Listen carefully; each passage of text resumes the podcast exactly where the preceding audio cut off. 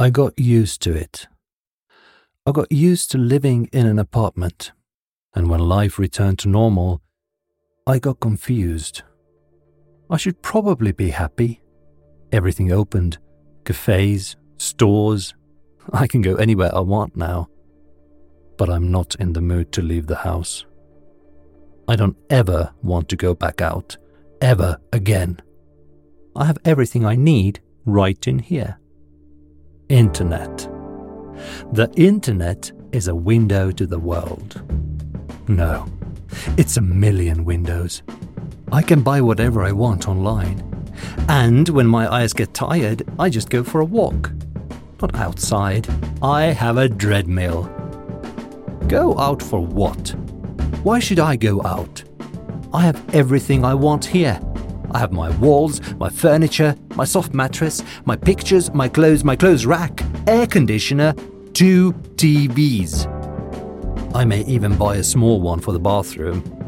I have an espresso maker, a clock in every room, I have two weeping figs and three cacti which don't need to be watered, and the most important of all, I got my best friend with me myself. Why go through the trouble and go where? Why? Why should I go out? To go to work.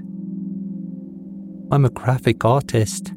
I can work from home and not waste time in traffic. My colleagues don't even really like me. They think I'm antisocial. Behind my back, they say that I'm reclusive, that I'm a hater. Like I give a shit. Doesn't bother me. It's not like they're wrong. I am. At one point, I even decided to stop going out on the balcony. I closed the shades. Now I have them half open. I wear earplugs. You can hear a buzzing sound from everywhere. Everyone's out on the streets, at cafes, at bars, at parks, at squares, one party after another. Confinement freaked them out, and now, with no money, they're looking for a chance to get out of their house, to see people again, to bullshit again, to have sex again. That's it. Sex, sex, lots of sex, pussies, tits, screwing, blowjobs. As if they just got back from the war. As if I'm going to go out to that madness.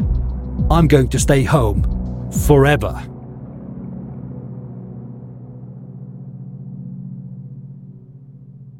It's night time, and I'm hearing someone cry. I look through my shades and I see a girl across the way. Is she crying? She's crying. A lot. Is she watching a movie? Or did she just break up with someone? What should I do? Should I go outside and yell, What's wrong? Awkward. It's three o'clock in the morning. I close the shades and go inside so that I can't hear her. The next day, in the afternoon, I slightly open the shades and look for her. I see her. She's a little on the hefty side, but she's attractive. I mean, being home all this time, all women have gained some weight.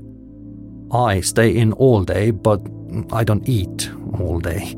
But for her, I'll make an exception. She's like a white lamb in the shape of a woman.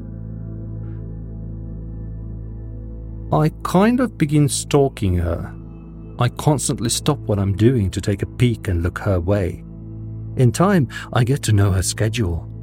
She works in the morning, then she comes home with groceries, cooks, watches TV. Sometimes a friend may come over, always a woman. On Saturdays, she takes a sweet time getting ready and goes out. Why do they go out? I don't get them. On Monday and Wednesday afternoons, she's out for two hours and comes back sweaty. She probably goes to the gym. She started losing some weight, and I've started losing it. I'm in love with her. End of story. But I can't do anything about it. Or can I? I can. I can buy some really good binoculars. Like I've said, internet. I was hooked. Until when? One night, I see the lamb, and I also see a sheep herder. She came by with this guy. Bummer. Very bad. I mean, I almost burst into tears, especially when they closed the shades. We broke up that night. She hooked up with him. He was at their place all the time until he moved in. A few months later, they moved out.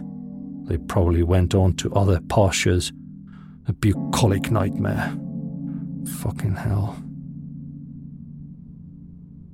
Luckily, tourism season began. The apartment across the way was rented through Airbnb, just like so many others. So I was set. From then on, all my relationships were Airbnb, as long as their stay lasted. And if there is a good looking woman across the way, not a skank, even if she is with her boyfriend, I overlook it and form a relationship with her secretly. Until now, I've lived through many intense relationships. As far as I'm concerned, really intense ones. Some more, some less, with foreigners, mostly with French girls. I can't really vouch if they are really French, but I don't care. It's like a one night stand, but many one night stands. Sort of like distant relationships, like distant flirting. Well, since I don't leave my apartment, I got used to living this way. That's my story. Thanks for listening. I'm having a fine time. Very good time. A fucking good time. I hope you guys are having a good time and be careful out there.